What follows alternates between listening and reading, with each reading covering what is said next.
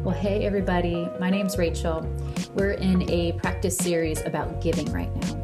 Um, we're exploring what does it look like to be generous people, to have a life that is full of giving and receiving.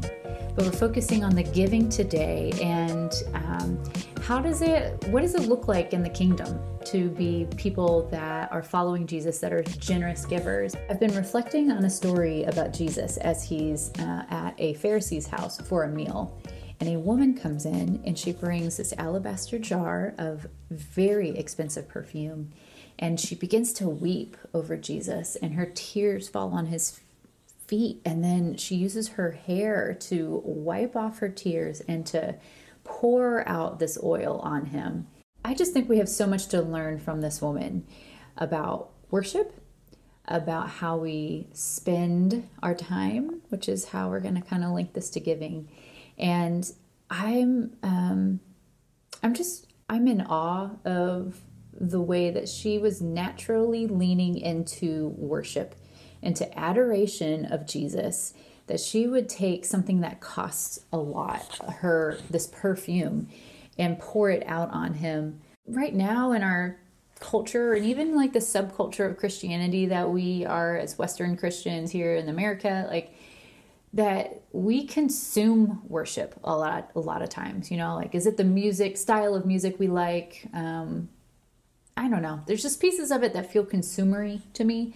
And and this example of this woman she pours out everything that she has like in the physical sense and within the spiritual realm. Like she's giving her worship her a sacrifice of praise by pouring out this perfume on Jesus. And um, I just think it's this really beautiful picture. And so, how can we reflect some of that? How do we act on that? How do we take what she has done as an example of worship? I want to think about how we spend our time.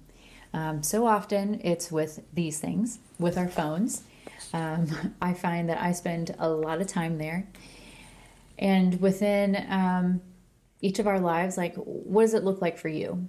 Where do you spend your time? Uh, what gets your attention? So this week, we are going to practice together by spending our time in worship. It's about giving of ourselves and giving like this woman did. So, whatever that looks like for you, maybe um, get in the car on a drive and like turn on some worship music and spend your time worshiping God. Um, get in your room, take I don't know, find a quiet moment for you and um, and worship. And you know what? It doesn't have to be just for you. You could do it with your family. I'm thinking about my kids and like if I put on um, the TV, we put on like a a worship song on YouTube or on Spotify, then maybe as a family we'll do it.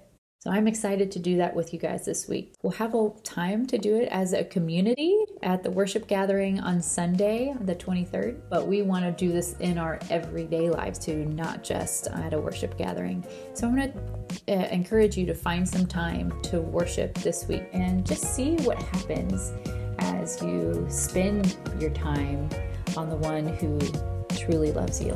And he does, he really loves you. So go in peace this week, guys. We'll see you next time.